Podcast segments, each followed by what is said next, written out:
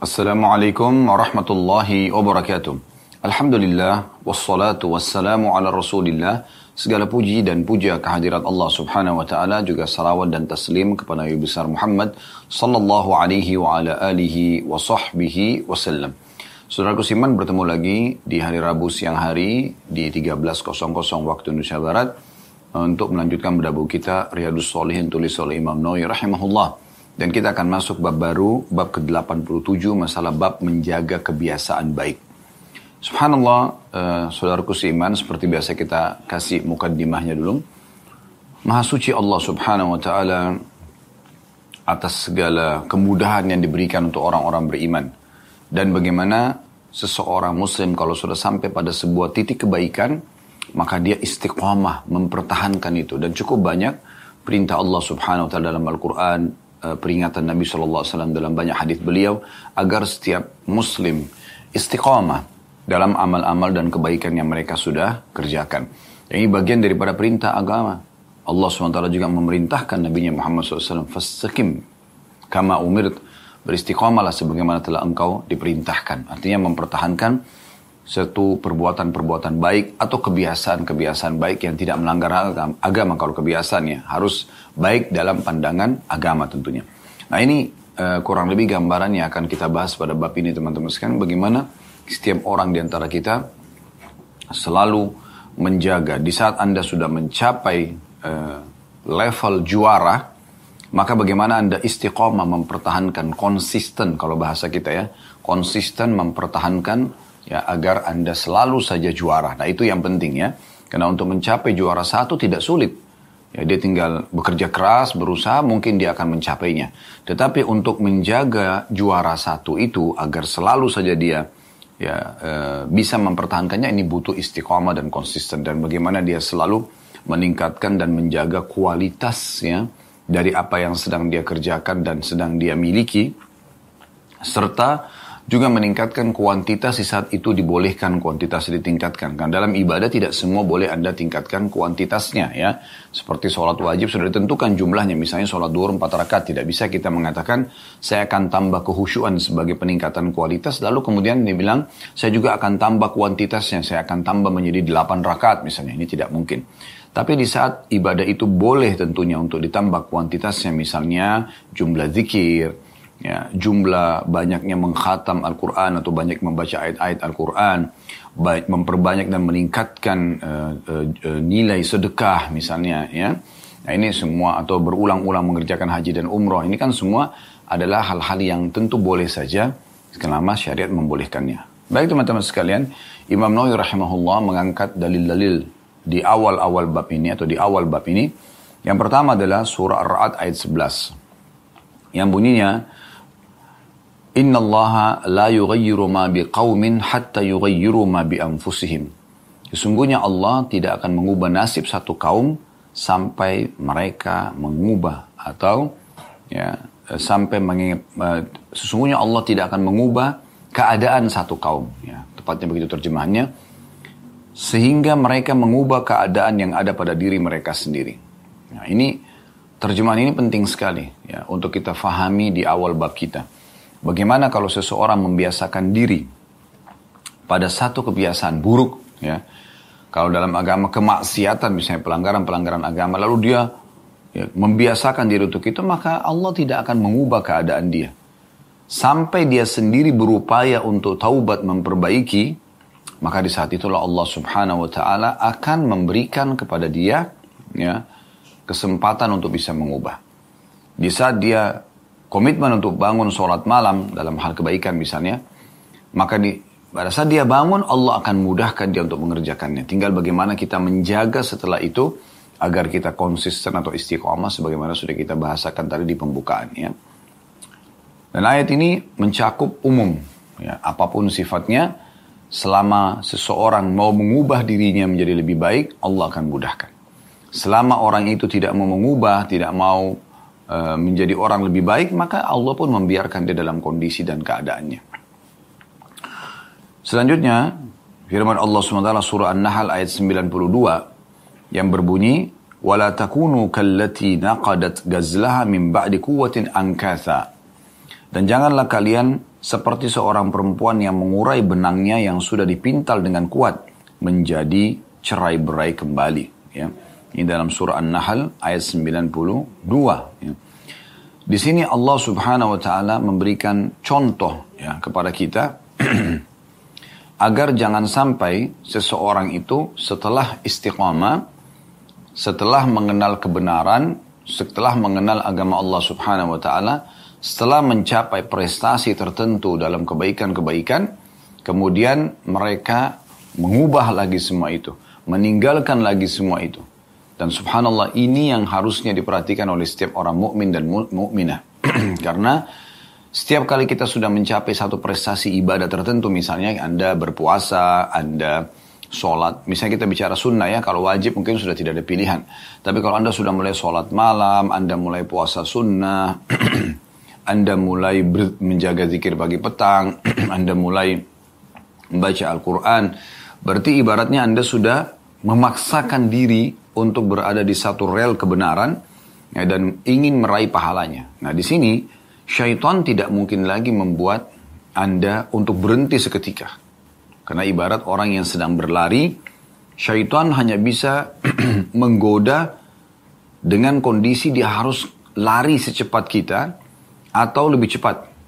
Kemudian dia menghalangi ya agar jangan sampai lari kita ya, bisa terus ya, e, konsisten untuk lari dengan kecepatan itu. Tapi ini agak sulit buat dia dan jauh lebih mudah bagi syaitan di saat misalnya e, seseorang itu tidak pernah memulai kebaikan itu. Seperti ibaratnya orang sedang berada di garis start. Selama kita belum memulai, maka syaitan sebagai rival kita akan terus saja ya menggoda kita, kamu tidak mampu, kamu tidak akan bisa, kamu akan kalah. Eh, atau dia melalaikan kita, ya mengajak ngobrol misalnya, atau menawarkan banyak hal supaya kita tidak memulainya. Ya. Tapi kalau seseorang sudah memulainya, maka syaitan tidak punya opsi itu lagi. Dia akan bisa mengejar kita kalau dia pun ikut berlari. Nah, di saat Anda sudah coba mengerjakan ibadah, lalu Anda coba mulai menjaganya ya ke tahap e, istiqamah itu maka di saat itu butuh perjuangan juga ya perjuangannya adalah bagaimana anda jangan tergoda untuk melalaikan sedikit pun dari kesempatan ibadah itu misalnya anda biasa komitmen sudah menjaga zikir pagi petang jangan lewatkan satu hari pun atau satu waktu di pagi ataupun sore hari Anda tidak membaca zikir tersebut. Karena sekali Anda lalai, ibaratnya orang lari tadi terus berhenti dia berhenti sejenak. Maka musuh yang tadinya sudah jauh mungkin ditinggalkan, itu mendekat dan akhirnya mulai lagi menggoda dan menghalangi supaya jangan mengulanginya lagi besok. Dengan bisikan-bisikan, oh gampang kok, kan besok bisa. Oh nanti bisa dibaca misalnya kalau zikir pagi nanti aja menjelang duhur, nanti aja menjelang asar. Akhirnya masuk asar lewatlah zikir pagi. Sementara ibadah zikir pagi, pagi hanya ada di pagi hari. Nggak layak dibaca untuk bukan saya Eh, sudah tidak pas ya untuk dibaca di sore hari. Mohon maaf tadi bahasa saya tidak layak, bukan tidak layak, tapi sudah kurang pas untuk dibaca di sore hari. Karena di sore hari sudah ada zikir yang ditentukan. Dan ada perubahan lafat daripada dari kalimat asbahna menjadi amsaina gitu kan. Dari tadinya pagi hari, kita ganti dengan sore hari misalnya. Nah, jadi syaitan begitu. Makanya jangan tinggalkan. Kata Aisyah radhiyallahu anha, Nabi SAW tidak pernah meninggalkan sholat malam. Kalaupun beliau lagi malas, ya, lagi ada halangan, beliau tetap sholat walaupun duduk. Coba bayangkan. Jadi kita memang betul-betul tidak boleh meninggalkan walaupun sesaat. Di saat kita lagi semangat, aman. Tapi di saat semangat kita lagi turun, maka itu yang harus dijaga. Karena sesaat saja kita lalai, maka musuh kita syaitan akan berusaha untuk membuat kita meninggalkan perbuatan tersebut nanti. Ya. Berapa banyak orang yang tadinya sudah menggunakan hijab syari, berapa banyak orang yang sudah rutin hadir di pengajian, berapa banyak orang yang sudah komitmen sholat lima waktu di masjid, berapa banyak orang yang sudah bolak-balik mengerjakan ibadah haji dan umroh.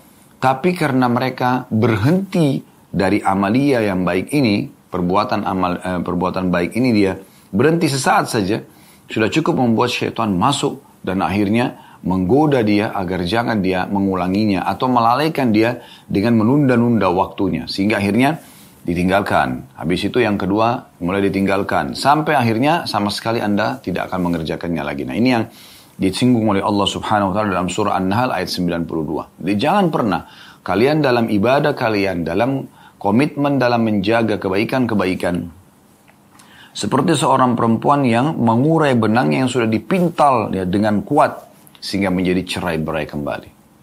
Ini komitmen jalan sampai meninggal dunia.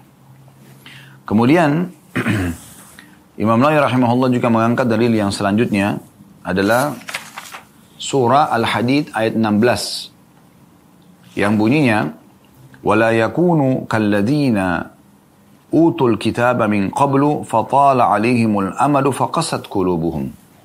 Dan janganlah mereka berlaku seperti orang-orang yang telah menerima kitab sebelum itu. Kemudian mereka melalui masa yang panjang sehingga di sini ada footnote nomor 533. Jadi maksud masa yang panjang adalah mengubah keadaan baik atau buruk. Sehingga hati mereka menjadi keras. Sehingga hati mereka menjadi keras ya. Ayat ini jelas sekali ya. Bagaimana Allah Subhanahu wa taala menyuruh kita mengambil pelajaran dari umat-umat sebelum kita.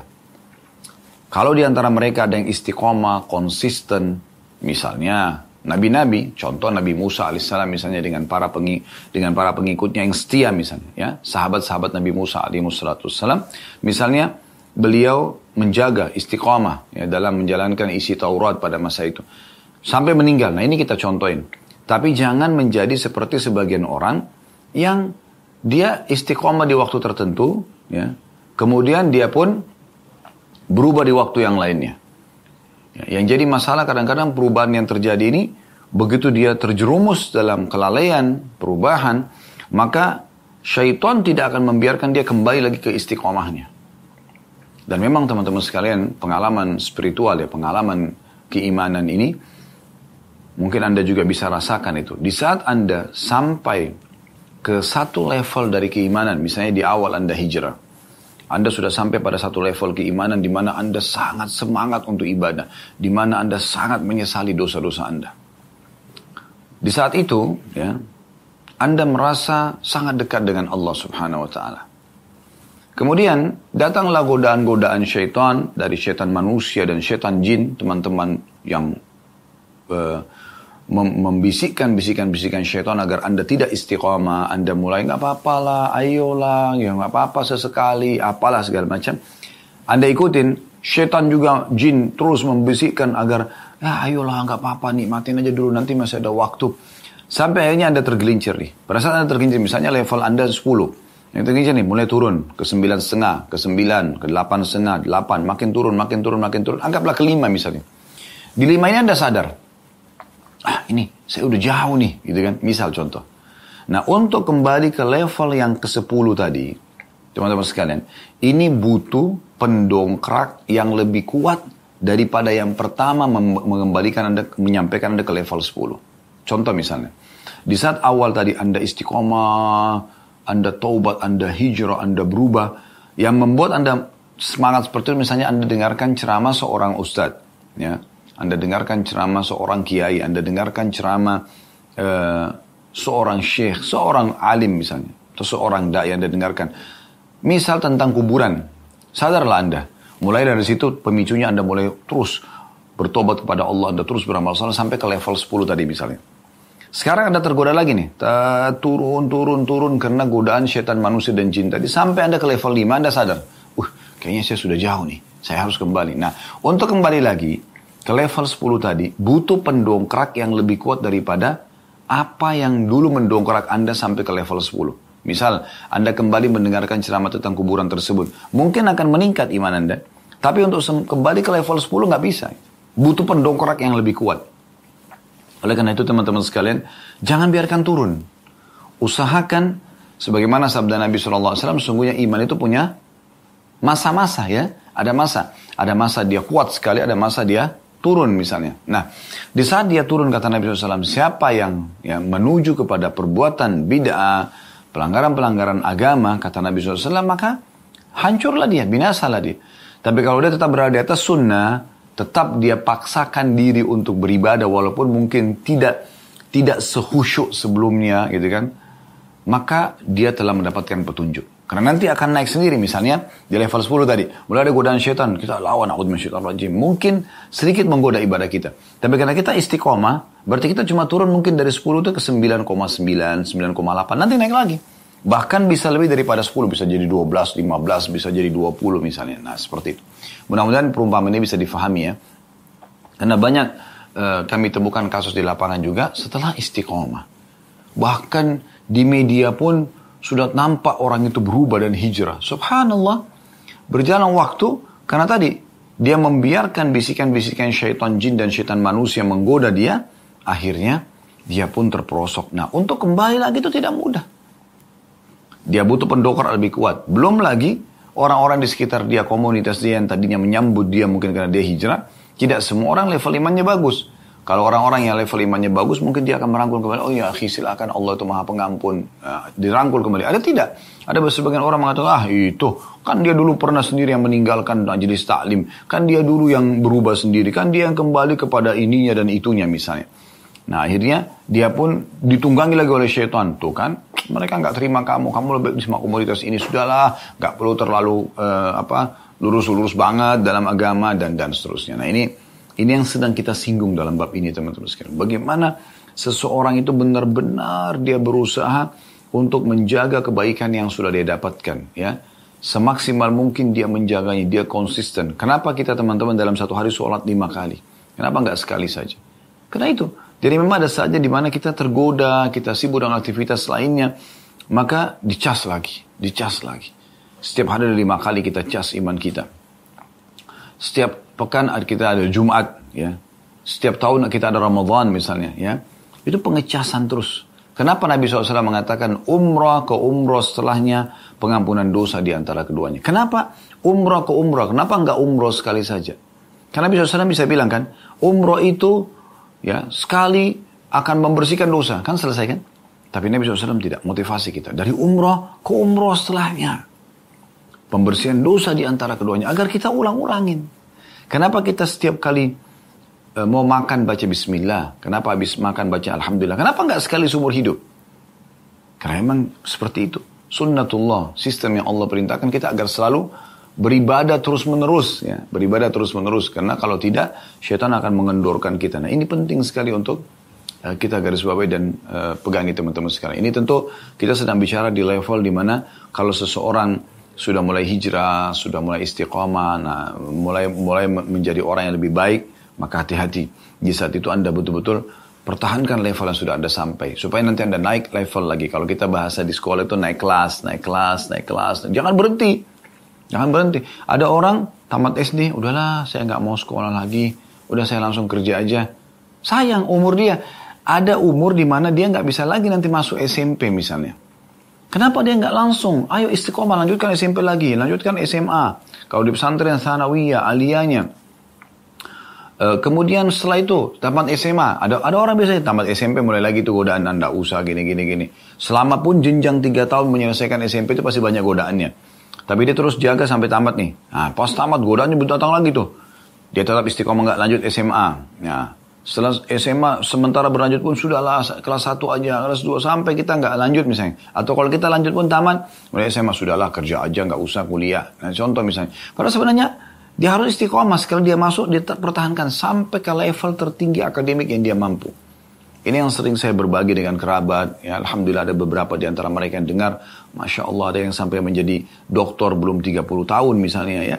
Menarik sekali gitu. Kenapa dia waktu awal selesai S1 Datang minta nasihat gimana kira-kira. Lanjutkan, saya bilang. Lanjutkan, semangat. Siapa pun ikhwah, selesai satu. Mumpung ada kesempatan, lanjut ke S2. Terutama kaum laki-laki. Karena mereka butuh itu. ya Mereka butuh untuk uh, masa depan mereka tentunya ya.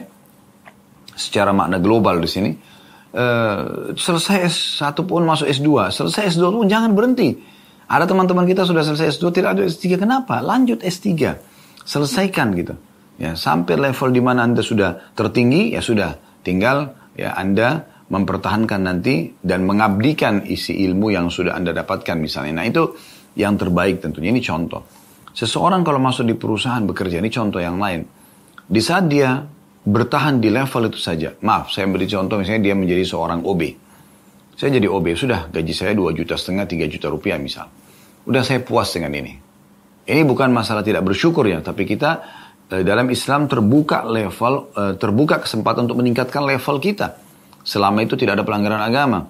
Maka kalau ada dua orang si A sama si B dua-duanya menjadi OB misalnya, si A mengatakan sudah cukup dari 3 juta gaji saya, 2 juta buat keluarga, 1 juta buat saya pakai kebutuhan saya pribadi, atau 500 ribu, 500 ribu saya, saya coba ya untuk investasikan misalnya. Contoh, uh, si B enggak, saya merasa uh, selama masih ada kesempatan di perusahaan untuk naik level, kenapa tidak? Lalu dia tanya lah misalnya, bagian yang bertanggung jawab di kantor dia, ya, kira-kira posisi saya dengan ijazah saya, dengan apa saya ini, bisa nggak saya ada dapat pekerjaan yang lebih di kantor misalnya? Kalau ada, ya coba kejar, gitu kan? Anda masih bisa sambil kerja, sambil kuliah misalnya, ya, e, dan bisa saja dengan itu level Anda naik, kan begitu? Nah itu akan beda nanti kondisi. Lima tahun ke depan kita temukan si A tetap dalam kondisi OB-nya, si B kita temukan dia sudah mungkin menjadi seorang manajer lima tahun ke depan. Bahkan bukan mustahil sudah menjadi seorang pengusaha sendiri misalnya. Nah ini contohnya ya. Jadi bagaimana kita terus semangat untuk mengembangkan kebaikan-kebaikan yang kita miliki dan ini penting sekali ya untuk kita jaga. Dari sini Allah Subhanahu wa taala ingatkan masalah itu ya. Janganlah mereka orang-orang beriman di masa kita sekarang ini seperti orang-orang yang telah menerima kitab sebelumnya. Jadi ada pengalaman dari umat-umat sebelum kita. Kemudian mereka melalui masa yang panjang sehingga hati mereka menjadi keras. Maksudnya adalah transisi dari amal baik sama amal buruk tapi mereka tidak bisa jaga. Selalu naik, turun, naik, turun, naik, turun. Akhirnya terakhirnya bisa naik, bisa turun. Atau dia paling tidak dia akan tetap di tempat itu misalnya. ya Maka yang terbaik adalah bagaimana selalu kita menjaganya. Kemudian dalil yang lain juga yang diangkat dari ayat Al-Quran adalah surah Hadid ayat 27. Masih surah yang sama tapi beda ayat. Fama ra'auha haqqa ri'ayatiha. Potongan ayat ya. Yang artinya, tapi mereka tidak memeliharanya dengan semestinya. Maksudnya, memelihara keimanannya, ya, keistiqomahannya, kebaikan-kebaikannya gitu. Dan saya sarankan ini tentu semoga Allah mudahkan saya lebih dulu melaksanakan kemudian teman-teman ya karena tentu kita berharap setiap kali menyampaikan kebaikan, tentu yang menyampaikan lebih dulu untuk mengamalkan teman-teman sekalian. Nah, kalau Anda hijrah, Anda pindah dari satu keadaan yang tadinya jauh dari agama, menjadi orang yang dekat dengan agama, atau malah mengaplikasikan isi agama itu ya, atau jauh dari Allah, sekarang dekat dengan Allah SWT. Maka ini teman-teman jangan setengah-setengah. Hijrah 100%, jadi orang baik 100%.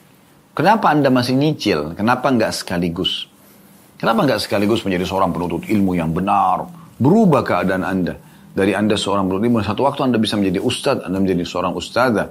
Tadinya Anda tidak bisa mengaji, sekarang bisa Anda menjadi hafid atau hafid Al-Quran. Misalnya, ya. Tadinya Anda diimami orang, sekarang Anda bisa mengimami orang lain. Tadinya Anda seorang mustahik penerima zakat, sekarang Anda muzaki yang mengeluarkan zakat misalnya. Jadi, ya, ini mestinya harus menjadi sebuah program dalam hidup kita ya supaya benar-benar nanti kita akan bisa menjadi lebih baik dari sebelumnya. Dan orang yang sibukkan diri selalu mengejar prestasi terbaik, maka dia tidak akan jauh dari prestasi itu. Anda kalau mengejar angka 10, maka Anda kalaupun turun 9, setengah, 9,6, gitu-gitu ya. Wah ini kalau menyentuh angka 9 itu sangat jarang kalau dia betul-betul tetap menjaganya gitu. Dan dia mudah sekali kembali ke angka 10 bahkan lebih daripada itu bisa ditingkatkan. Ya, kalaupun dia turun, tapi kalau dia tidak turun dia bertahan maka bisa naik levelnya. Ya bisa naik levelnya. Ini yang dari tadi kita singgung teman-teman sekalian. Jadi coba kalau hijrah jangan setengah-setengah. Kebanyakan orang kendor dan jauh lagi dari Allah SWT sebagai mana Allah singgung dalam surah Hadid ayat 27 ini. Sayangnya, kata Allah SWT, mereka tidak memeliharanya dengan semestinya. Mereka tidak merawat dengan baik iman mereka, ilmu mereka, komunitas mereka. Malah dia keluar, dia coba mengetes komunitas yang lain. Maksiatan lagi lah, lalai lagi dari agama gitu kan. Terlebih lagi teman-teman sekalian, kita insya Allah esok hari mudah-mudahan Allah mudahkan akan memasuki bulan suci Ramadan. Maka ini bulan training, ya pelatihan yang luar biasa. Bagaimana seluruh dunia ini, semua muslim dan muslimah akan mengikuti training ini. Dan tidak ada uh, lembaga training dan masa training sedahsyat dan sehebat Ramadan. Ya. Trainernya Allah subhanahu wa ta'ala. Ya. Para malaikat staffnya. Seluruh dunia muslim mengikutinya. Di mana pun anda pergi di bulan Ramadan maka akan sama. Mereka akan menahan diri dari semua kemaksiatan. Mereka akan menahan diri dari apa yang dilarang pada saat puasa termasuk yang halal seperti makan dan minum biologis. Ya, dari mulai terbit matahari, dari mulai subuh, azan subuh sampai azan maghrib. Semua mereka sibuk dengan membaca Al-Quran, dengan berzikir, dengan bersedekah, belum belum buka puasain orang, dengan berdoa. Karena waktu mustajab, eh, karena orang uh, berdoa, orang puasa itu mustajab doa. Sebagaimana sabda Nabi SAW, salah satu, la turaddu da'watuhum. Tiga golongan yang tidak akan ditolak doanya. Yang pertama adalah as-saim hatta yuftir. Orang yang puasa sampai dia berbuka puasa. Tentu ada golongan kedua sama ketiga. Yang kedua itu adalah imamul adil, pemimpin yang adil. Yang ketiga wada'watul mazlum, doanya orang yang terzalimi. Tapi orang yang puas. Jadi orang sibuk dengan itu, ya, dengan ibadah-ibadah, dengan sedekah, dengan umroh, gitu kan. Dikatakan Nabi SAW adalah orang yang sangat dermawan, kata Anas radhiyallahu anhu, dan di, beliau lebih uh, dermawan lagi di bulan Ramadan misalnya, lebih banyak bersedekah. Begitu juga uh, Nabi SAW lebih banyak mempelajari Al-Quran di bulan Ramadan misalnya. Ya, kemudian juga uh, Nabi SAW menyebutkan tentang masalah umrah di bulan Ramadan sama dengan haji bersama aku. Ini kesempatan emas Anda bisa lakukan sekarang. Mumpung Allah kasih umur misalnya. Ini masa training yang luar biasa. Seluruh muslim melakukan itu. Maka jangan sampai Anda terharamkan dari kebaikannya. Ingatlah sabda Nabi SAW, ya, Atakum syahrul, syahrul Ramadan, syahrul mubarak. Terdatang kepada kalian bulan Ramadan, bulan yang penuh dengan berkah. Ya. Fihi tuftau abwabul jannah, di, pada masa itulah dibuka pintu-pintu surga, waktu gulaku fi abwabul jahim, ditutup pintu-pintu neraka, waktu faddu, waktu soffadu uh, fihi syayatin, dan dibelenggu setan-setan, ya. Kemudian fihi lailatun khairu min alfi syahr, ya. Di dalamnya ada malam lebih baik daripada seribu bulan. Man haruma khairaha faqad harum. Ya, siapa yang telah terharamkan dari kebaikan maka telah terharamkan dari semua kebaikan. Ini jangan sia-siakan, ya. Inilah saatnya Anda training dan sampai akhir Ramadan Anda menjadi orang yang lebih baik kualitasnya. Ya. Dan kemudian setelah itu Anda pertahankan istiqomah sampai 11 bulan ke depan Ramadan akan datang kita tingkatkan lagi lebih baik sampai kita bertemu dengan Allah Subhanahu wa taala mendapatkan yang terbaik yang Allah janjikan. Ingat teman-teman sekalian, di saat nanti kita meninggal ya, kemudian ada level yang kita bisa dapatkan sebenarnya di surga tidak kita dapatkan hanya karena kelalaian kita akan menyesal nantinya. Walaupun kita masuk ke dalam surga sebagaimana ada sebuah hadis disebutkan dalam uh, riwayat Al-Baihaqi ya rahimahullah di mana Nabi SAW mengatakan orang mukmin masuk ke dalam surga dia akan menyesali beberapa peluang-peluang yang tadinya dia bisa dapatkan lebih baik level di surga yang dia sia-siakan. Au kama Nabi SAW. Kita akan lanjutkan teman-teman sekalian membahas hadis dalam bab ini walaupun di sini cuma disebutkan sebuah hadis ya dan akan kita tambahkan tentu dengan banyak insya Allah tambahan-tambahan uh, informasi ilmiah yang semoga saja membuat kita nanti bisa lebih memahami bab ini dan juga lebih menjaga keistiqomahan yang sedang dititik beratkan oleh Imam Nawawi rahimahullah dalam bab ini. Hadis yang diangkat oleh beliau adalah hadis nomor 697 dari awal belajar berbunyi dari Abdullah bin Amr bin As radhiyallahu anhuma. Dia dan ayahnya adalah sahabat, makanya kita mengatakan radhiyallahu anhuma. Ya. Beliau berkata Rasulullah SAW bersabda kepadaku, Ya Abdullah, la takun mithla fulan, kana yakumul layli fataraka qiyamal layl. Kata Nabi SAW, wahai Abdullah, saya Abdullah bin Amr bin As, dinasihati oleh Nabi SAW. Janganlah engkau seperti fulan, Dulu dia sering bangun malam, maksudnya sholat malam, namun kini dia meninggalkan bangun malam itu. Ini teman-teman sekalian, ya, um, sebuah hadis yang pendek, sebuah nasihat yang pendek dari Nabi SAW kepada seorang sahabat yang bernama Abdullah bin Amr bin As radhiyallahu anhu. Tetapi luar biasa gitu, padat sekali. Ya, walaupun dia khusus menyinggung tentang sholat malam, tetapi sebenarnya maknanya bisa masuk kepada semua kegiatan kebaikan. Kata Nabi SAW, wahai Abdullah, jangan kau sampai seperti si fulan. Maksudnya jangan sampai seperti seseorang ya yang dulunya sholat malam kemudian ditinggalkan sholat malam. Nah, perhatikan, ini dari awal itu sudah kita singgung ya. Jadi walaupun Anda lagi malas banget, ya, lagi benar-benar tidak mau bangun sholat malam, tetap Anda paksakan bangun di saat iman Anda boleh turun. Ya, karena siapa yang pada saat imannya turun itu berada di atas sunnah, maka dipastikan dia telah mendapatkan hidayah dan pasti dia selamat. Tetap kerjakan walaupun Anda malas. Walaupun mungkin tidak sehusyuk sebelumnya. Tetap kerjakan. Sambil berdoa kepada Allah subhanahu wa ta'ala agar Allah kembalikan kehusyuan Anda atau bahkan lebihkan dari sebelumnya. dan juga Allah memaafkan bila ini adalah sebabnya dosa-dosa.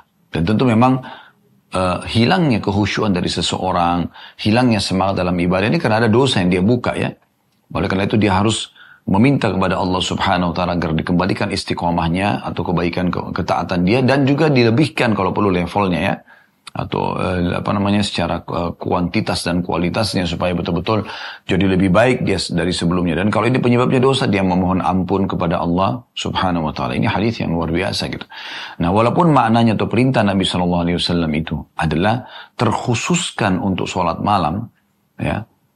Tapi makna globalnya hadis adalah semua ya yang engkau telah jaga dari kebaikan-kebaikan maka jangan seperti orang-orang yang lalai setelah mereka mengerjakan, kemudian mereka lalai. Jangan itu jadi, jadi jangan jadi tolak ukur gitu. Ya, dia sudah hijrah, kemudian dia rusak lagi, dia kembali lagi kepada kemaksiatan dan keterpurukan imannya. Jangan anda bilang, oh itu buktinya si Fulan dulu lebih kuat imannya dari saya, dia juga terpengaruh kok. Itu keliru. Dia salah, jangan dicontohin orang yang salah. Ya.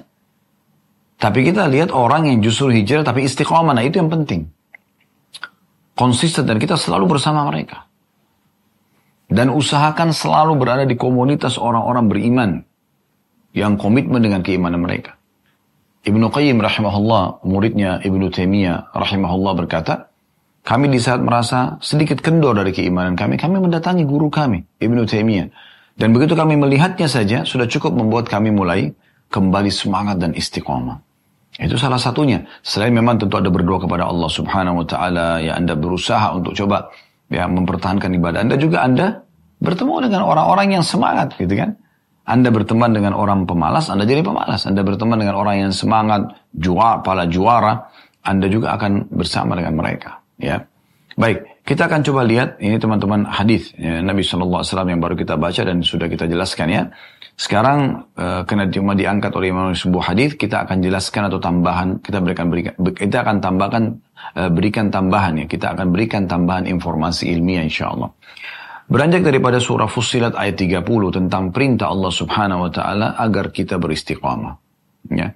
Allah berfirman yang bunyinya innalladzina qalu rabbunallahu tsumma istaqamu tatanazzalu alaihimul malaikatu alla takhafu wa la tahzanu wa abshiru bil jannati allati kuntum tu'adun Sesungguhnya orang-orang yang mengatakan Rob kami adalah Allah, kemudian mereka istiqomah pada pendirian mereka itu. Mereka kemudian, oke, okay, Tuhanku Allah, lalu mengerjakan perintah, meninggalkan larangan. Komitmen dengan itu. Maka malaikat akan turun kepada mereka dengan mengatakan, ini saat mereka meninggal dunia, Para malaikat mengatakan, jangan kamu merasa takut dan jangan kamu merasa sedih. Dan bergembiralah kamu dengan memperoleh surga yang telah dijanjikan Allah kepadamu. Pada saat meninggal, dia terus istiqomah, malaikat akan mengucapkan dan dia dengarkan sendiri. Dan demi Allah teman-teman, kalau anda meninggal dalam kondisi, kondisi beriman kepada Allah dan anda istiqomah dengan iman anda, demi Allah anda akan lihat ini dan buktikan malaikat akan datang, anda nampak depan mata anda dan akan anda dengarkan suara dia untuk mengucapkan ini. Ya, sebagaimana Allah sudah firmankan, ya, jangan kalian takut. Tidak usah khawatir dengan kematian ini. Ya. Jangan merasa sedih karena ketinggalan dunia kalian. Tidak perlu khawatir. Dan bergembiralah kamu. Dengan kematian ini kamu akan memperoleh surga yang telah dijanjikan untukmu. Para ulama tafsir berbagi atau menjadi beberapa pendapat dalam menafsirkan ayat ini. Surah Fusilat ayat 30. Yang pertama, ada di antara mereka yang mengatakan yang dimaksud dengan istiqomah, istiqomah di atas tauhid. Betul-betul memurnikan keesaan Allah subhanahu wa ta'ala. Tidak lagi bergantung, tidak lagi takut, tidak lagi memohon kecuali kepada Allah subhanahu wa ta'ala. Sebagaimana dinukil oleh Abu Bakar Siddiq. Beliau mengatakan itu makna daripada ayat ini Abu Bakar Siddiq mengatakan adalah istiqamah di atas tauhid. Begitu juga diikuti oleh tabi'in yang bernama Mujahid rahimahullah. Pendapat kedua disampaikan oleh Ibnu Abbas, radhiyallahu Katada, kemudian Al Hasan Basri. Mereka mengatakan istiqomah dalam ketaatan dan menunaikan kewajiban Allah. Ya, yang dimaksud di sini adalah orang-orang yang nanti pada saat meninggal didatangi oleh malaikat, lalu malaikat menyampaikan berita gembira kepada mereka, me me memberikan ketenangan agar jangan takut melalui proses kematian ini, ya, dan apa yang datang setelahnya. Itu adalah orang-orang yang istiqomah selama hidupnya di atas ketaatan dan menunaikan kewajiban yang sudah Allah berikan atau bebankan kepada dia. Pendapat yang ketiga, pendapat Abu Aliyah As-Su'di ya, uh, mengatakan istiqomah di atas ikhlas dan dalam beramal hingga maut menjemput. Jadi di sini lebih khusus lagi adalah ibadah sudah pasti dikerjakan, tapi bagaimana dia istiqomah dalam keikhlasannya supaya jangan sekali ikhlas dalam sholat nanti misalnya duhur asar ria istiqomah di situ kata Abu Aliyah ya. sampai maut menjemput sebagaimana ya eh, pendapat ini sudah disampaikan oleh Abu Aliyah dan juga As-Su'di ya. namun kalau kita lihat teman-teman sekalian makna istiqomah tidak luput dari ketiga-tiganya istiqomah di atas tauhid ya sebagaimana dari perkataan Abu Bakar dan Mujahid istiqomah di atas ketaatan ya dan menunaikan kewajiban Allah sebagaimana perkataan tadi Ibnu Abbas radhiyallahu anhu Al Hasan Basri dan juga kata ada rahimahumullah istiqomah di atas keikhlasan dalam beramal sehingga selalu ikhlas di setiap amal supaya diterima oleh Allah SWT sebagaimana dinukil tadi dari Abu Ali dan juga As-Su'di. Semua ini masuk dalam makna istiqamah itu, ya. Dan ayat ini ya, menjelaskan sebuah hal yang luar biasa. Di saat maut menjemput, para malaikat mengatakan itu. Jangan takut, jangan sedih, gak usah khawatir. Artinya jangan takut ya. Sebagaimana dinukil dari perkataan Mujahid, Ikrimah dan juga Zaid bin Aslam. Mereka mengatakan maknanya jangan takut, jangan takut pada akhirat yang akan kalian hadapi. Jangan takut, tak usah khawatir. Kuburan yang akan kalian datangin, akhirat yang akan kalian nanti ya uh, apa namanya hadiri ya atau akan hidup nanti di sana. Jangan takut. Dan jangan ya sedih dengan dunia yang sudah kalian tinggalkan. Misalnya meninggalkan istri suami keluarga harta. Tidak usah khawatir. Jangan sedih dengan itu. Karena kalau beriman kalian akan ketemu nanti. Ya. karena Allah subhanahu wa ta'ala akan mengurus semua nanti itu kalau ada seseorang meninggal dunia suami istri, dan dia meninggal atau keduanya meninggalkan anak yang masih bayi misalnya. Siapa yang akan mengurus anak itu? Anggap tidak ada kerabatnya juga yang hidup. Allah subhanahu wa ta'ala akan mengurus dia. Ya. Allah akan menjaganya, bukan kita lagi. Gitu ya. Tugas kita hanya sampai meninggal. Gitu ya. Zaid bin Aslam mengatakan bahwa kabar gembira di sini bukan hanya dikatakan ketika maut menjemput. Kalau tadi kan perkataan ikrimah segala macam itu pada saat maut menjemput. Ada pendapat yang disampaikan oleh Zaid bin Aslam. Beliau mengatakan, di sini bukan hanya pada saat mau meninggal, namun juga ketika di alam kubur dan ketika hari berbangkit nanti. Dan ini menunjukkan bahwasanya istiqamah dalam agama dan dalam kebaikan itu penting sekali. Sampai kata Zaid bin Aslam rahimahullah, Justru perkataan malaikat ini terjadi di tiga keadaan. Kalau tadi pendapat pertama Ikrimah di saat mau mati, meninggal, maut saja ya. Tapi kalau ini enggak. Di saat mau meninggal disebutkan. Malaikat bilang itu. Di saat masuk ke kuburan, malaikat bilang lagi, tidak usah takut. Di kuburan tidak usah khawatir. Karena memang akan menjadi taman dari taman surga sebagaimana dalam banyak hadis disebutkan. Di saat kebangkitan juga orang lagi ya hiruk-piruk orang luar biasa di sana nanti ada orang yang menangis, ada orang yang ketakutan, ada orang yang teriak, ada orang yang disiksa depan mata di masyarakat kita bisa lihat. Gitu maka juga jangan sedih, tidak usah khawatir. Orang beriman akan melalui sangat cepat, jadi malaikat menenangkan selalu. Al-Hasan Basri ketika membaca ayat ini, surah Fussilat ayat 30, beliau berdoa mengatakan, Allahumma anta rabbuna, ya. farzuknal istiqamah. Ya Allah engkau adalah Tuhan kami, maka karuniakanlah kami istiqamah. Dan ini luar biasa, jadi bagaimana kita komitmen untuk menjaga apa yang sudah kita kerjakan atau apa yang sudah Allah karun dari kebaikan. Jadi yang itu sangat mahal teman-teman sekalian. Kalau ada di antara anda yang tersentuh hatinya dengan sebuah ayat, dengan sebuah hadis, dengan sebuah kisah, mulai terdorong untuk mau mengerjakan ketaatan, mulai terdorong untuk tobat dari dosa, itu mahal. Jangan sampai hilang begitu saja. Jaga baik-baik. Ikuti itu, dikerjakan ketaatan, tinggalkan kemaksiatan dan bertobat, lalu ke komunitas, ingat, komunitas orang-orang baik. Sebagaimana sudah kami singgung tadi. Dalam firman Allah yang lain juga ada dalam surah Al-Ahqaf. Nah, surah Al-Ahqaf ini ayat 13 sampai ayat 14 yang berbunyi, Innal ladina qalu rabbuna Allah thumma istaqamu fala khawfun alaihim wa lahum yahzanun. Ulaika ashabul jannati khalidina fiha jazaan bim jazaan bima kanu ya'malun. Sesungguhnya orang-orang yang mengatakan Rob kami adalah Allah, kemudian mereka istiqomah. Mereka tetap konsisten berpegang pada iman tersebut, maka tidak ada kekhawatiran terhadap mereka. Tadi sudah dijelaskan tafsir-tafsirnya ya. Bisa pada saat meninggal, bisa juga pada saat ya masuk di kuburan, bisa pada saat dibangkitkan nanti di mahsyar ya. Kalau mereka istiqomah maka tidak ada kekhawatiran terhadap mereka dan mereka tidak pula berduka cita dari dunia yang ditinggal. Mereka kekal di dalamnya. Ya, maaf, mereka itulah penghuni-penghuni surga kata Allah SWT dan mereka kekal di dalam surga tersebut sebagai balasan atas apa yang mereka kerjakan dulu. Ini luar biasa ini balasannya. Ya. Abu Amr atau dalam riwayat dan Abu Amrah Sufyan bin Abdullah radhiyallahu anhu beliau berkata, "Ya Rasulullah, kulli fil Islami kaulan la as'alu anhu ahadan ba'dak." Wahai utusan Allah, beritahukan aku satu nasihat, ya. Satu pesan. Ya aku tidak perlu tanya lagi kepada selain Anda gitu. Wa fi hadithi Abi Umamah gairaka dalam riwayat Abu Umamah saya tidak perlu tanya lagi selain Anda. Qala kul amantu billah fastaqim. Maka Nabi SAW mengatakan, ucapkanlah aku beriman kepada Allah, kemudian istiqamalah dengan ucapan tersebut. Ya. Kata Ibn Rajab rahimahullah, wasiat Nabi SAW ini adalah sudah mencakup wasiat dalam agama ini seluruhnya. Bagaimana tidak teman-teman?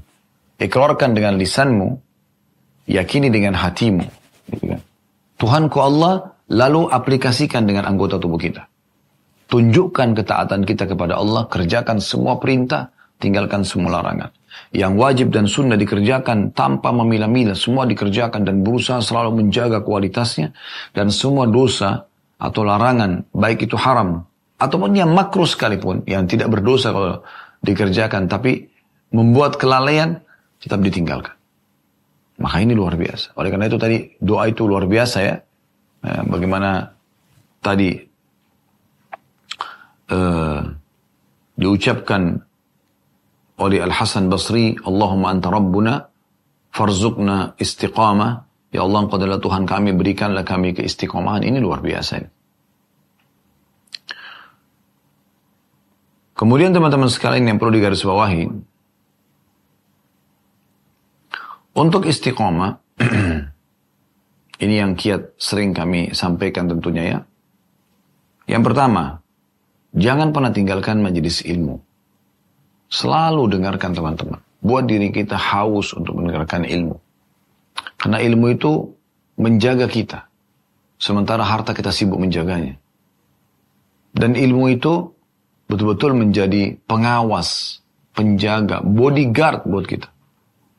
Kalau sudah berilmu, kita kalau mau makan, mau minum, mau bekerja, mau berinteraksi apa pun ya, sama orang-orang misalnya, dalam kegiatan apa pun, maka pasti ilmu akan mengatakan, ini iya kerjakan, ini jangan kerjakan.